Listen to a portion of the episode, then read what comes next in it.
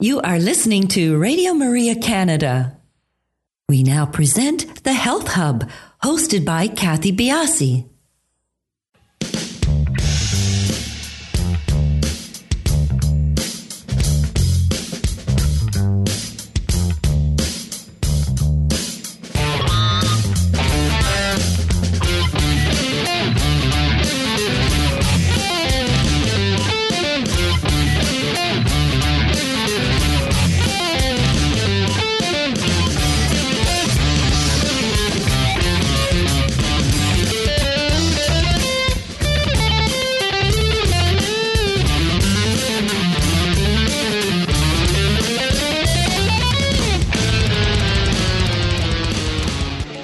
Morning, everyone, and welcome to the Health Hub. I'm Kathy Biase, your host, and along with our producer, Alex Diaz, we would like to welcome you to our show this morning. Good morning, Alex. Good morning, Kathy. How, How are, you? you? Oh, I'm oh, good. How are you doing? Not too bad, thanks. Pretty good. I'm uh, doing doing quite well today, thanks. Very good, very good. You had your Wheaties, so we're all ready to go. I know you have a busy day. Always a busy yes. day for you. Always a busy yes, day. Yes, but uh, I'm happy to be here. Excellent. Today's show is being taped, so no opportunity for calling in. But please do follow us on our social sites. We are on Instagram, Twitter, and Facebook, and we are at the Health Hub RMC on all three sites. And do feel free to email us at thh at radiomaria.ca if you have any questions you'd like to ask us about any shows or our guest today, Professor Adams. Uh, we are always happy to hear from you. And please do subscribe to our podcast. We are the Health Hub on iTunes, SoundCloud, Spotify, all of your uh, favorite podcast platforms. Or you can find all of our podcasts on the Radio Maria Canada website, which is radiomaria.ca, and on my website, which is kathybiase.com. So we are taping now, Alex. We are mid August. Um, so this the show will be airing sometime September, early October. So I wanted to talk to um, talk to the power of breathing. This is something I've really become um, quite in tuned with. I've been doing a bit of research on it, and um, I've read a book, and we'll hear about that that book and that author in a in a subsequent show. But uh, it really got me thinking about the power of breath. And uh, this book, along with some research I've done, has really shown me, you know, we really take for granted this this process that we do over 20,000 times per day, right? Sometimes we think of our breathing, mm-hmm. but most times we don't think of our breathing at all. It's just automatic for us. And as we are well, as we are approaching at this particular moment, starting back to school, and um, by the time the show airs, it will be will kids will be in school, high school, college, even uh, the younger children will be in school. I propose it uh, is proposing a little bit more anxiety for people this go around. We are, you know, reigniting the school system, and for parents and kids, it's it can be a little bit more stressful this year because of the situations and the protocols in place. So I came across two studies pertaining to students directly about how they can use their breath to improve their mental health and test scores. So I thought I'd pass this along. Now, these are specific to students, really, these two tests or these 2 mm-hmm. studies, but the power of breath uh, permeates everything and it is applicable, especially the, the technique uh, that I will talk to you about at the end of this, um, to all of us. But these two particular studies I want to mention really does highlight the the potential for our breath to positively affect our mental health. Now, our breath is essential for a, a, myriad of physiological processes, but understanding just a little bit how our breath can impact our outlook and our stress levels, I think, is an extremely important thing to to learn. So, this first study was done um, by researchers at Yale University who used a program called the Sky Campus Happiness Program as part of their study. And this program was developed by the Art of Living Foundation, and it uses a system of meditation and breath work to decrease stress and improve clarity of mind for university and college students with the hopes that they can live uh, and thrive in their environment. And this this program, as it was studied by Yale University, the, the hoped for benefits of this program were actually supported by the study. So, this study found that as students followed this SKY program and learned to work with their breath through different techniques, including yoga, um, the study found that the students showed marked improvement in the area of stress reduction, in depression, mindfulness, the increased mindfulness, uh, it increased positive emotion and positive social connections, and was also overall just very beneficial for mental health. Now, the incidences of mental health issues in in uh, college and university students and in high school students has, uh, and students across and people in general, I guess, but in these particular areas has really skyrocketed. So, a technique that could allow students to learn and understand and work with their breath to improve their mental health is profound as far as I'm concerned. So I thought that was a very meaningful study. And in the second yeah. study, the the um, it was called the effectiveness of daily mindful breathing practices on test anxiety of students. And this one didn't specifically go into the techniques that they were using, but it, the results showed that when students were taught a type of mindful breathing practice, that it really did help them to reduce test anxiety. And it also helped to increase positive thoughts. So, you know, you know, you sit down yeah. at a test and automatically you're like, oh my gosh, I didn't study yeah. enough. Oh my goodness, yeah. I always fail tests these breathing techniques seem to help not only test results, but positive outlook as well. Well, you, well, the thing is, breathing provides oxygen to the brain, which inevitably helps you to process and think things through a little bit better. So when you're doing a test, you're able to think more clearer in my hundred percent. And I've even seen, you know, I've seen on TV and um, and other articles where they're teaching young young children, kindergarten children, to sit and be calm for five minutes, to breathe. If we could manifest this in our daily lives as you know as people in general but if if children can be taught this at a young imagine how profound it would be as they're going through the schooling system you yeah. know, the testing system is brings anxiety for a lot of people, for most people, but it can be profound for some. So imagine as as a young kindergarten, a, a three, four, five, six year old who's taught, you know, five minutes out of the day to breathe, to relax, to you know, I, I think it's I think this is profound. So you know, I don't I didn't give specifics and nor did the study give specifics on breathing techniques, but there is one that I use that I love and it was developed by Dr. Weil and it's the 478. I might have talked about this already. But it's a very simple technique. If you if you Google breathing techniques, there are a number of them. This one I found really great, even for going to sleep, and it's breathing in for four, holding that breath for seven seconds, and breathing out for eight seconds. And it just brings peace. So uh, hopefully, you know, uh, someone or some of you can take that, educate your children, use it yourself in practice. But the power of breath is profound, and uh, it's something that we really can can take control of and and and and mitigate stress and really manipulate our breath for our better health. That's all very interesting. Thank you. It, it really is. You're very welcome. On to today's show. Our guest is Dr. James Adams, and he is a PhD and is the director of the Autism Asperger's Research Program at Arizona State University. His research focuses on the medical causes of autism and how to treat and prevent it, including the areas of nutrition, which vitamins, minerals, essential fatty acids, oxidative stress, gut problems, gut bacteria, toxic metals, and seizures. He has published over 150 peer reviewed scientific articles, including over 40 related to autism.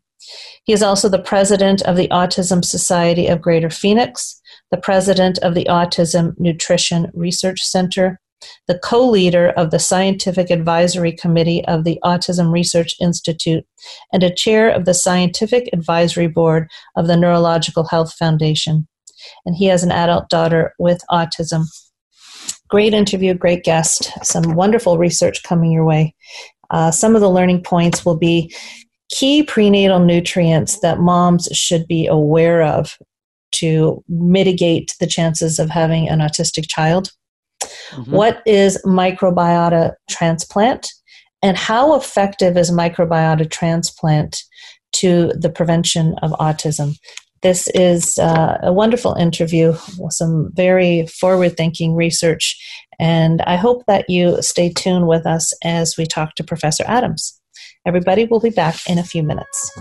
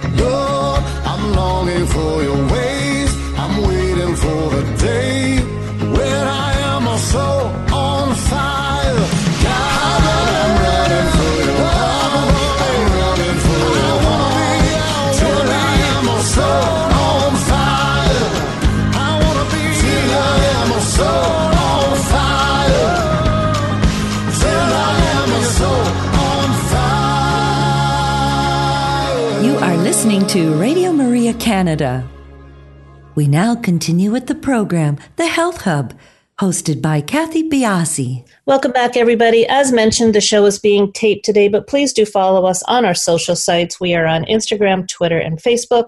And do email us at thh at radiomaria.ca if you have any questions about this show or anything in general. We love to hear from you. Professor Adams, welcome to the show. Thank you so much for taking the time to join us today. Thanks for having me, Kathy.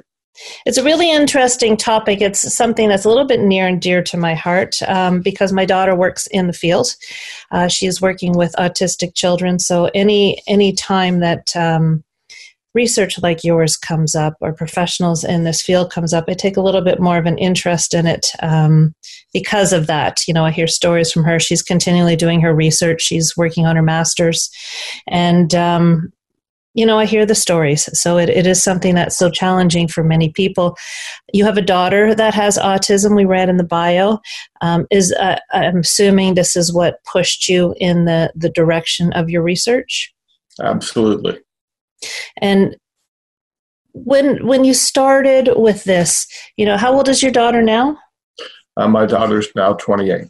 She's 28. So, was autism, you know, again, I, am not in the immediate circle, but was it as um, pronounced back then, or was it as well known to be? Um, uh, yeah, I'm trying to say this the proper because we've changed to the spectrum as opposed. Was your daughter diagnosed with autism, or was she put on the spectrum? Let's start in that way. Sure. So when my daughter was uh, very young, at age two, she wasn't um, speaking and she wasn't even responding to her name. So we suspected major uh, hearing issues or other problems.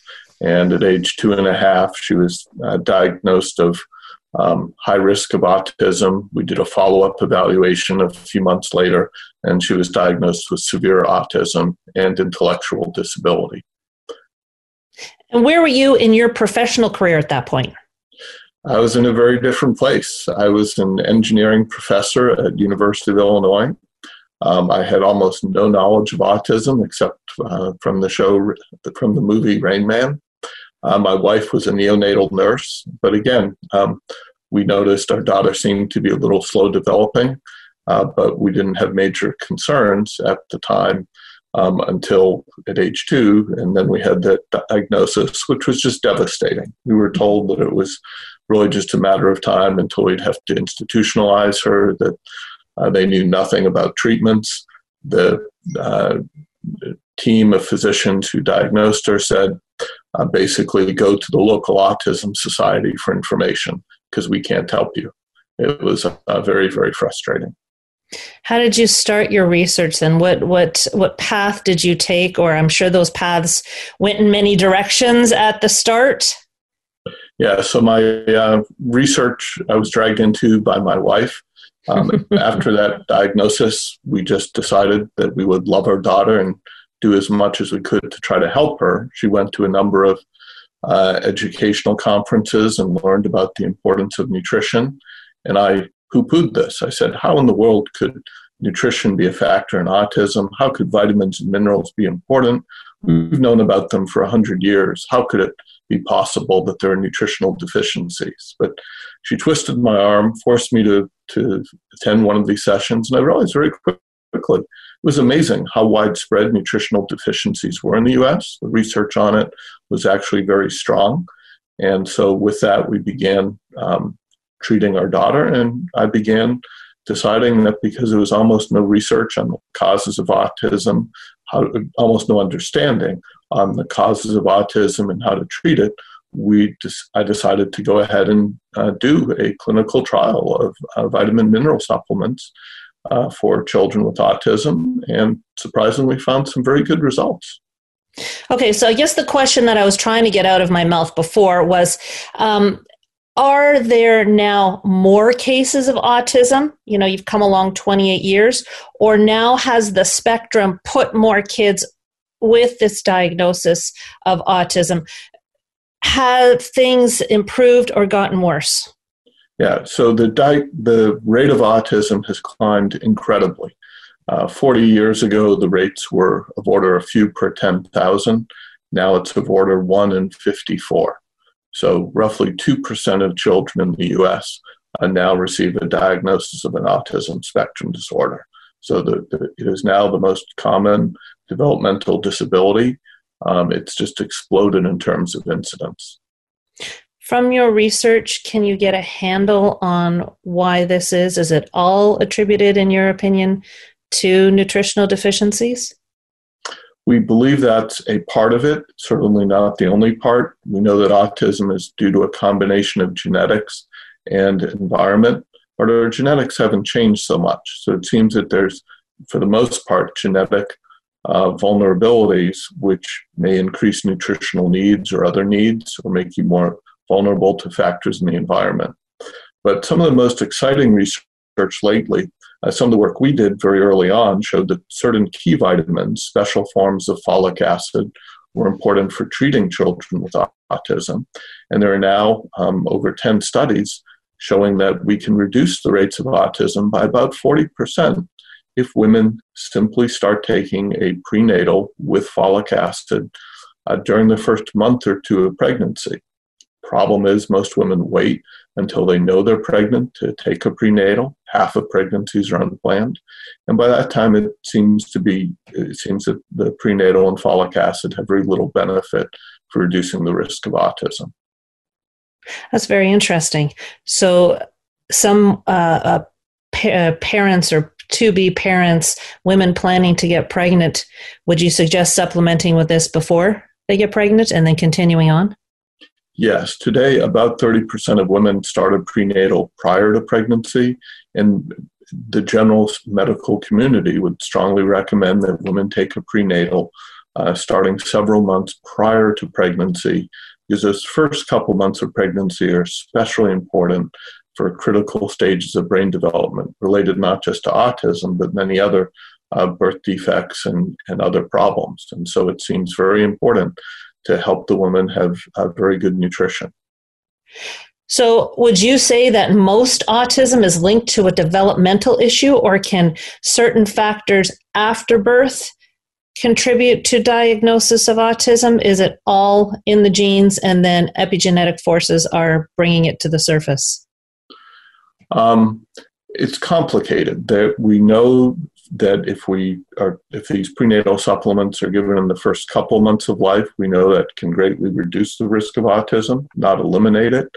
About five to ten percent of cases of autism are mostly due to a single gene disorder um, that greatly increases your risk of autism. Uh, but about 90 to 95 percent of cases aren't due to a single gene. It's due to a combination of perhaps hundreds of genes and many environmental factors. And nutritional deficiencies seem to be one of the important factors. And surprisingly, gut bacteria seem to be important as well. Um, I have read in some research that parents who have a child with autism are more likely to have a second or third child with autism. Is that necessarily the case, would you say? Is that in fact true? That's, that's extremely true. That if you have one child with autism, there's about an 18% chance that your future children will also develop autism. So families need to know that if they have one child with autism, there's a much higher risk, dramatically higher risk that future children will have autism. I'm not guaranteed, it's about 18%, but also a higher risk of just general speech delays and other problems. Um, so that is a, a major concern. And is this due to that gene, the particular gene you're speaking of? Um, no, there are. It that could be part of the reason, but in general, 90% of cases of autism seem to involve a complex array of hundreds of genes. So we don't know the full reason, um, but we know that it's partly due to genetic contributions, partly due to um, environmental factors, including toxic metals, toxic chemicals, those have been uh, linked. Uh, pesticides, excessive pesticide use is a concern, and also um, nutrition, as I mentioned, seems to be very important. Are these exposures, the the environmental exposures, um, prenatal? Are they uh, within the mom, or are they um, after birth? There's some of both.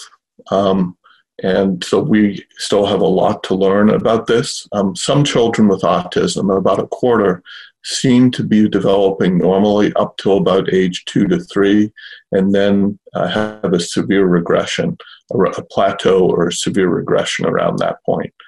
Um, and so that makes it complicated. There's a lot of debate where there already underlying factors, perhaps prenatal factors that contributed to that, or were there later factors. And so autism is due to a, a array of many different conditions. And so some of them are genetic, mostly genetic, some are mostly environmental, many are, are some of both. And some of them seem to be critical in early pregnancy, some seem to be uh, a factor later on. Later on in the pregnancy? Later on in the pregnancy. So, another major risk factor during pregnancy is low iron. About 10% of women start their pregnancy with low iron, and iron needs go up greatly during pregnancy, especially the second half of pregnancy. And so, uh, roughly 40% of women develop low iron during their pregnancy because they need the iron for all the new blood created for the baby and the placenta. And if you have low iron, then that roughly doubles your risk of having a child with autism. And it's very simple. The iron is needed to carry oxygen to the blood. So women who have low iron are not getting enough um, oxygen for their body, so they're more fatigued, and they're not getting enough for the infant. And the part of the brain, the part of the body that needs the most oxygen is the brain. So low iron is a leading cause of learning disabilities in the US and also seems to be a risk factor for autism. Is this well noted in the medical system? No. There's only been one study shown uh, of this link of low iron. It hasn't generally been researched, um, but we know that in general, low iron is one of the leading causes of learning disabilities uh, in the US. And it's so sad because it is so totally treatable. The problem is most prenatals don't give enough iron in them. And so we believe, we recommend that every woman have their iron level tested before pregnancy because about at least 10% have full blown iron anemia. And we recommend they retest it uh, roughly halfway into their pregnancy because that's when iron needs go uh, increase. Again, it's shocking. 40% of pregnancies involve low iron, and the women just need to be taking more iron supplements or iron containing foods. Um, and they just, the typical prenatals often do not have enough iron for many women. So, this is a totally preventable condition. Yeah. Uh, so, what is there a level of iron that you recommend? I know this is going to be a question that's going to filter through. Is there a, a, a key level of iron that you're recommending daily, or is that is it um, dependent on the blood work? Um, the best thing to do is to measure the level in the blood because different women need different amounts. Um, most prenatals have of order 30 milligrams of iron, and yet the research seems to show that you probably need that 60 is better. And oh. some women, especially later in the pregnancy, so 30 may be enough early on, but we recommend going up to 60 about halfway through. But some women may, may need 100, 120, in some studies, even 180 milligrams. So some women just need more, um, especially if they already have a history of uh, low iron, which many do. Women need a lot more iron than men because of their monthly blood loss through their menstrual cycle. What blood level uh, measurement are you targeting or are you suggesting um, for women? measurements of iron that are done, uh, ferritin panels and others. Physicians are very uh, understand iron deficiency very well and how to test for it. The sad reality is that they don't test for it during pregnancy in mo- many cases. And yet, this is so common in women in the US and women worldwide. Well, okay, so what level of folic acid are you recommending? And because most women do defer to a multivitamin prenatal. Um, what level of folic acid? I know you can't like generally, but it, it, above yeah. what the the standard recommendation is of order 400 to 600 micrograms of folic acid. Um, so we've actually researched, we were um, researched over 300 prenatals in the US, and we're going to be coming out with a rating of them. Um, some are much better than others. But basically, um, about 60 prenatals sold in the US are so called prescription prenatals. They have a very high, a much higher amount of folic acid. And too much seems to be a problem, actually. Mm-hmm. That um, when you go above about 500 micrograms of folic acid, you seem to be greatly increasing the risk of serious food allergies in the infant. This research has only come out in the last few years, but you're probably aware that the rate of food allergies, for example, peanut allergies that can be life threatening, has greatly increased in the last 10 years. Mm-hmm. And it seems that one of the major reasons is taking too much folic acid uh, during pregnancy. So you need to take some. You need to be careful not to take too much unless you have a special medical need for it, like a prior history of a child with spina bifida, which is what folic acid is given to to prevent. So folic acid is the key nutrient in prenatals, or is generally viewed as the key nutrient in prenatals. Um, but now we, we're beginning to understand that too much is a problem. What other nutrients are so these are the two key ones. Are there other nutrients that you are, are looking at as well? Every vitamin, every mineral, by definition, is essential for human health. And so calcium, magnesium, vitamin B12, all of them, every one of them is important. And so the problem is that most women take a prenatal that is just a single capsule.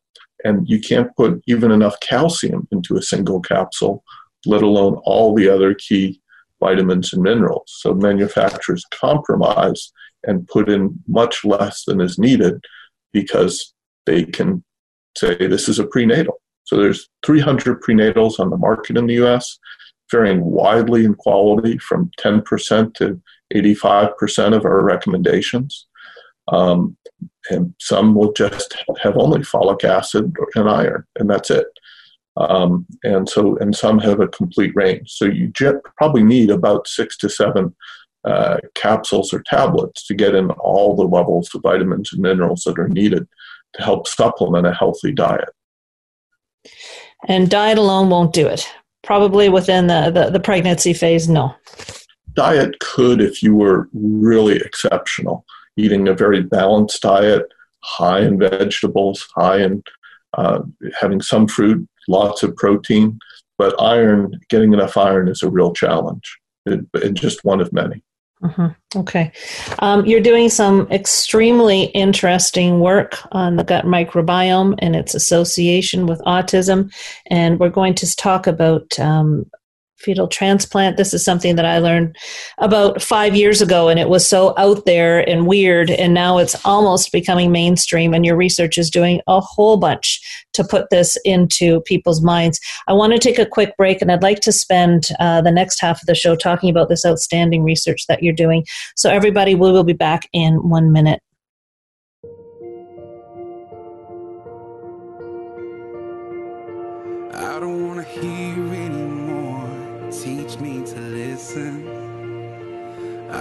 See anymore.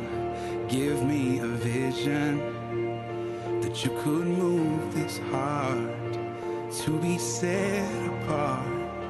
I don't need to recognize the man in the mirror. And I don't want to trade your plan for something familiar. I can't waste a day I can't stay the same. I wanna be different.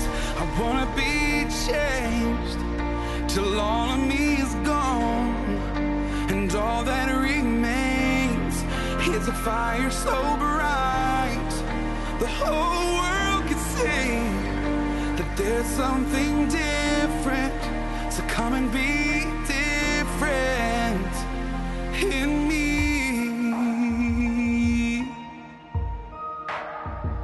And I don't wanna spend my life stuck in a pattern. And I don't wanna gain this world but lose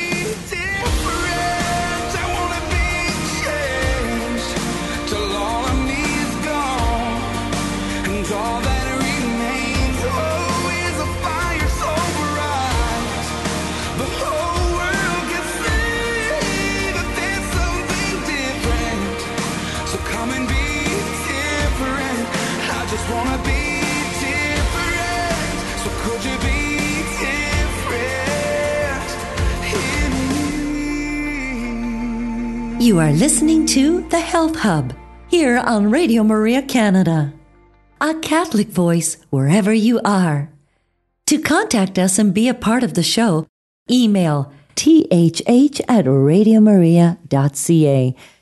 We now continue with the program. Here once again is your host, Kathy Biase.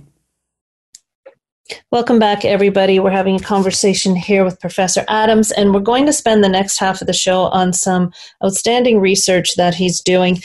Before we get into the specifics of the research, can you set us up with why you are doing this research and why the microbiome has caught your attention in the field of autism? Yeah. So we're very interested in the microbiome for a number of reasons. One is that about 30 to 50 percent of children with autism have chronic constipation or chronic diarrhea or alternate between the two. They've had these conditions for years or even decades. It's very resistant to standard treatment. And so it's a big problem on their nutritional intake and it's a big problem on their quality of life. Imagine how uncomfortable you are if you haven't had a bowel movement for a week and some of these kids get very bloated, very constipated, and uh, some even have to be taken to the ER for an emergency evacuation of their bowels. And so it's a, a big problem. Uh, when a child's still in diapers at age 16 because they have chronic diarrhea, that's a big quality of life problem. And then we also found out that there was a very strong correlation that the children who had worse GI problems also had worse autism symptoms. And so that was some of what um, led us into this early work. And then there was a very exciting study done in 2000 where they gave a special antibiotic to children with autism who had these chronic gut problems. And the special antibiotic is not absorbed into the rest of the body, it only acts in the gut and goes especially after certain bad bacteria in the gut. And it, strikingly, it resolved those GI problems within a few weeks. But really surprisingly, started improving the children's autism symptoms. Their language, their behavior began getting much better. So they treated them for an unusually long time, eight weeks. But when they stopped treatment, it was very sad. The GI benefits and the autism benefits disappeared within a few weeks. So it seems that the bad bacteria that had been killed off just regrew and they were back to where they had been. So that was what set the stage for our research. Can you lead us into what your research uh, has found and treatment paths? Yeah. So one of the striking findings from our research is we collaborated with a group at Caltech where we took uh, stool samples from children with autism. They were, um, and from typical children, they were put into pregnant rats and when the rats gave birth, the children, the rats that had um, whose mothers had been inoculated with these bad bacteria uh, from children with autism, those rats developed autism, whereas the rats were inoculated with normal bacteria from normal children, they developed normally. So this suggests that bad bacteria could be uh, uh, linked to causing autism. And so that's a big concern. Um, and so it's just, again, one of many factors. It doesn't prove it, it's an animal model, but it's just more evidence that this connection is strong. So we started looking at fecal transplant because there have been a number of probiotic studies, and standard probiotics weren't very helpful. Standard probiotics are bacteria that are grown in milk, and they um, may have some minor benefits in humans, but humans have about a thousand different species of bacteria in their gut, and most of these are helpful. And our studies found that kids with autism were missing hundreds of their normal gut bacteria. So, um, and the ones that are in probiotics just weren't the right ones, and just didn't nearly have enough. So, a collaborator of ours in a gastroenterologist in Australia treated nine children with autism with microbiota transplant, taking gut bacteria from healthy uh, people, putting it into the kids with autism. And he found over the course of several months, their GI problems improved, and surprisingly, their language improved as well. And so that was what led us to doing a clinical trial for uh, kids with autism. So we asked the FDA for permission to run this special study. Up to that point, uh, fecal transplant had already been widely used for treating a nasty condition called C. difficile or Clostridium difficile infections. These gut infections are very common in the US. They affect about a half million people a year. They kill 29,000 Americans a year. This is a huge problem, uh, killing almost as many people as car accidents. And this nasty, life threatening uh, bacteria in the gut causes explosive diarrhea. It can be treated with antibiotics, but it often comes back again and again and weakens you until you die. Um, and amazingly, one dose of fecal transplant, just taking gut bacteria or even raw stool from a healthy person, putting it into the uh, gut of a person with C. diff, generally cures them. One dose, one time, cures them of this life threatening C. diff within two to three days. So now hundreds of hospitals around the country are using uh, fecal transplant to treat C. diff, and they're also experimenting with using it for treating other conditions. So that's why we decided to use it for trying to treat children with autism. But we knew from our study, the studies in Australia, that unlike with C. diff, where just one dose, one time was enough, we knew we had to treat them every day for many weeks. That our, the physician in Australia found that kids with autism were dramatically harder to treat than um, typical kids. So we used an anti- antibiotic to kill off bad bacteria, and then we um, did a bowel cleanse to remove any remaining bacteria, and then we gave them healthy. Um, we gave them bacteria from very healthy donors.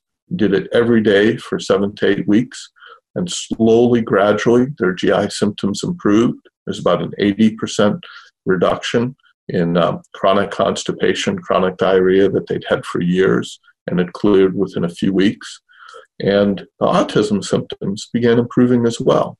Took a little bit longer, but at the end of our study, it was about a 25% reduction in autism symptoms, which is thrilling. I mean, this is just amazing that by treating the gut, we could really help with the autism symptoms. I have two questions that's popped out of here. Now, we're talking about a huge dysbiosis issue. So, when you are propagating or when you're doing the fecal transplants, are these children able to continually after the the eight weeks to propagate these bacteria or are they needing to have this um, topped up basically as they move on so that was the critical question that uh, antibiotic study i mentioned they lost all the benefits within a few weeks of stopping treating so what we did is we after the antibiotic we then replanted with all these beneficial bacteria and we rechecked at eight weeks and the and all the GI symptoms, all the autism symptoms remained. Uh, there was no loss of benefit. So that was incredibly exciting. So we published that paper, received a lot of attention from it. And we thought we were done. But then a year later, several different parents came up to me and said, Professor Adams, my son is doing better than ever. And by the time I heard this the third time, I said, wow, we need to do a follow up study. So we did a follow up study two years after treatment had stopped. And family after family reported their child had just slowly, gradually continue to learn more language, better behavior, better social skills. They just seem to slowly, gradually continue to improve. So our expert autism evaluator evaluated them, and instead of a 25% improvement at the end of study, now there was about a 47% reduction in severity of symptoms, which is huge. It was amazing. This is an open label study, there's some placebo effect, but at the start of their study, 80% of the kids were diagnosed with severe autism. By the two year follow up, less than 20% had severe autism, about 40% had mild to moderate autism, and about 45% were below the cutoff for autism. They still had symptoms, but they no longer even met the cutoff for mild autism. So just, outstanding. Just amazing.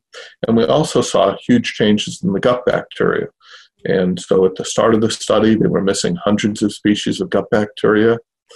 By the end of treatment, they had a normal amount of gut bacteria. Two years later, they had better gut bacteria than the typical child. They had a higher diversity of species. And so, and that was because we selected donors who were not general donors, but donors who were the top few percent of the very healthiest people out there. So we think they helped get them to very healthy gut bacteria. Two things that pop up to my mind you know my studies in in gut bacteria microbiome most of the research has said that by the age of two we're done. That's your fingerprint that's your microbiome and uh, you cultivate it and do the best you can with it. This seems to be pointing in the direction that that's not in fact true i mean i know that this was done these were extreme cases and you repopulated but it does seem to lead to the idea that you can change the footprint of your microbiome. Is that correct? Yes, you, you absolutely can. You're right that by the age of two, your microbiome, once you begin eating solid foods, your microbiome is going to probably stay pretty similar for the rest of your life, unless you have a major multiple rounds of antibiotics that can have a big effect. Um, typical probiotics only help temporarily. Within a week of stopping of taking them, they'll generally disappear. Um, one of the some of the major clues we discovered in our study is that all of the children in our study had had these GI problems since infancy, and we found out that their mothers have had lower intake of fiber. And fiber in your vegetables and fruit is extremely important for gut health. That most Americans, it's recommended the recommendations uh, for most Americans to get enough fiber are not met in the US. Women get only about half the amount of recommended fiber. Fiber is needed for your gut bacteria to make certain nutrients, especially butyrate, that's the major food for the cells lining your colon. So most people in the US not getting enough fiber, they're not getting enough butyrate, and their cells that line their colon are literally starving for the nutrient to provide 60 to 70% of the nutrition for their cells. So that's one key factor. And the other key factor we found is kids with autism um, had much higher rates of antibiotics the first few years of life. So that really uh, damaged their microbiome. They might have inherited from their mother because you inherit most of your microbiome from your mother uh, during birth. And the other major factor is um, breastfeeding. Children with autism nursed much shorter period of time.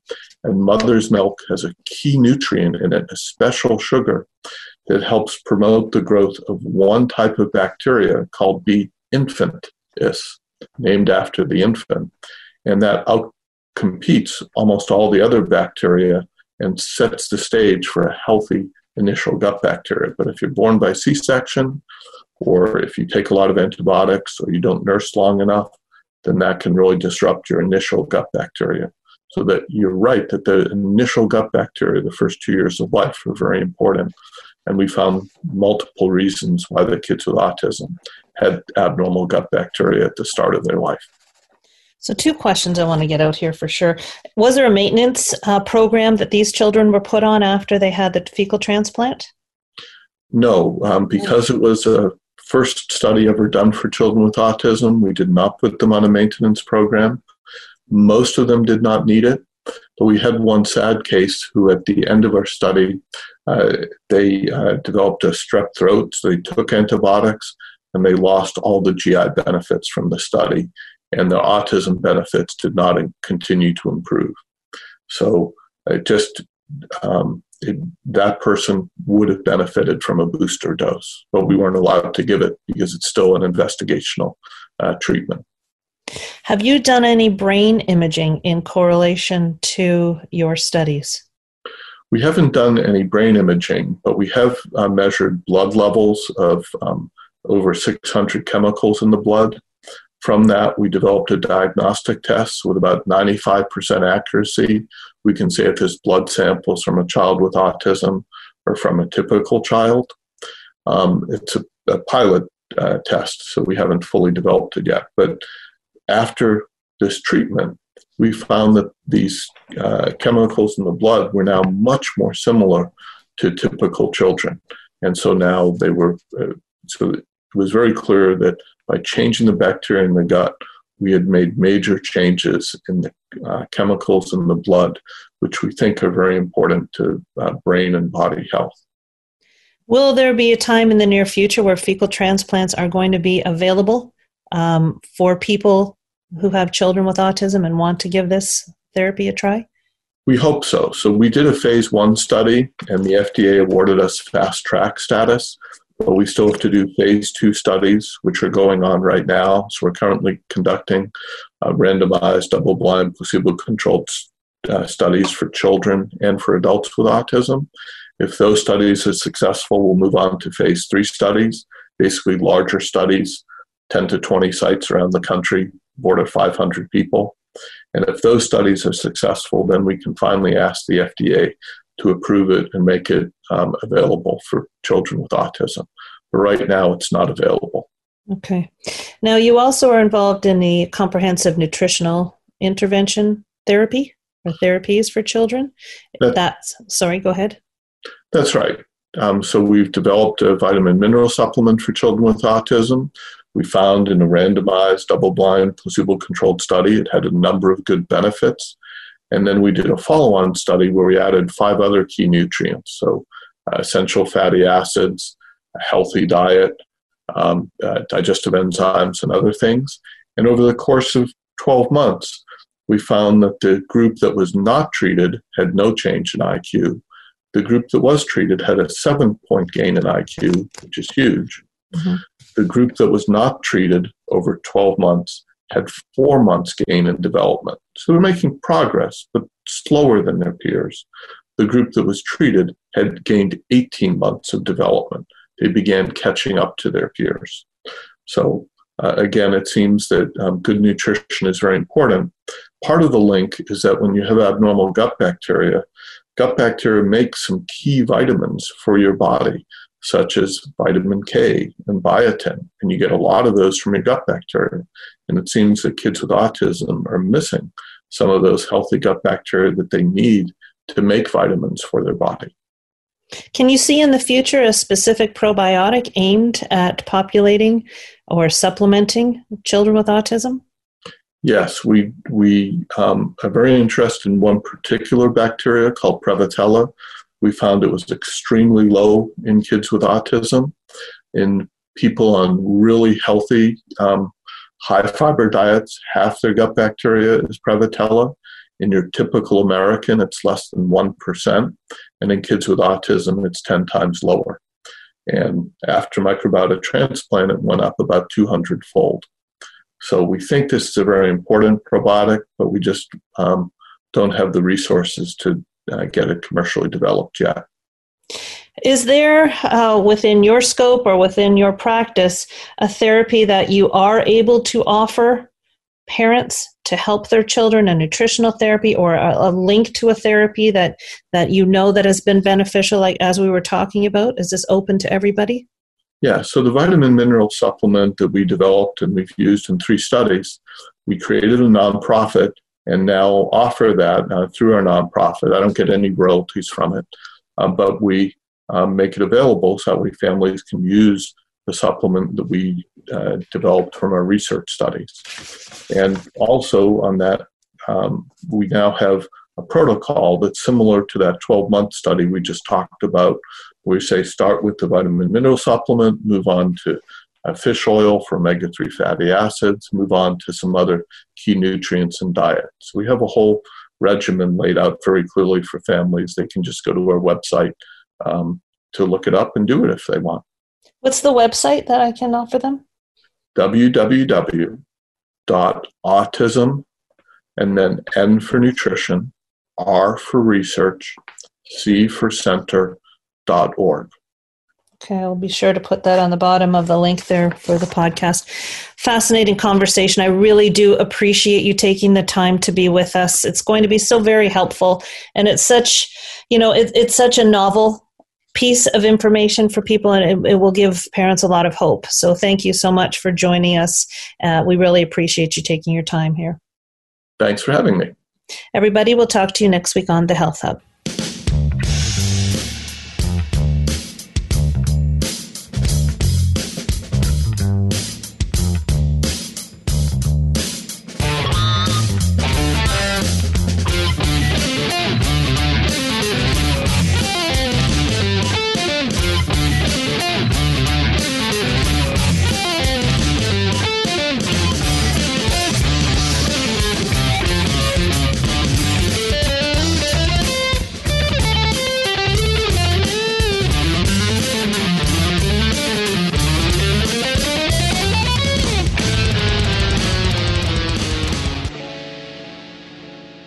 Been listening to The Health Hub, hosted by Kathy Biase, here on Radio Maria Canada.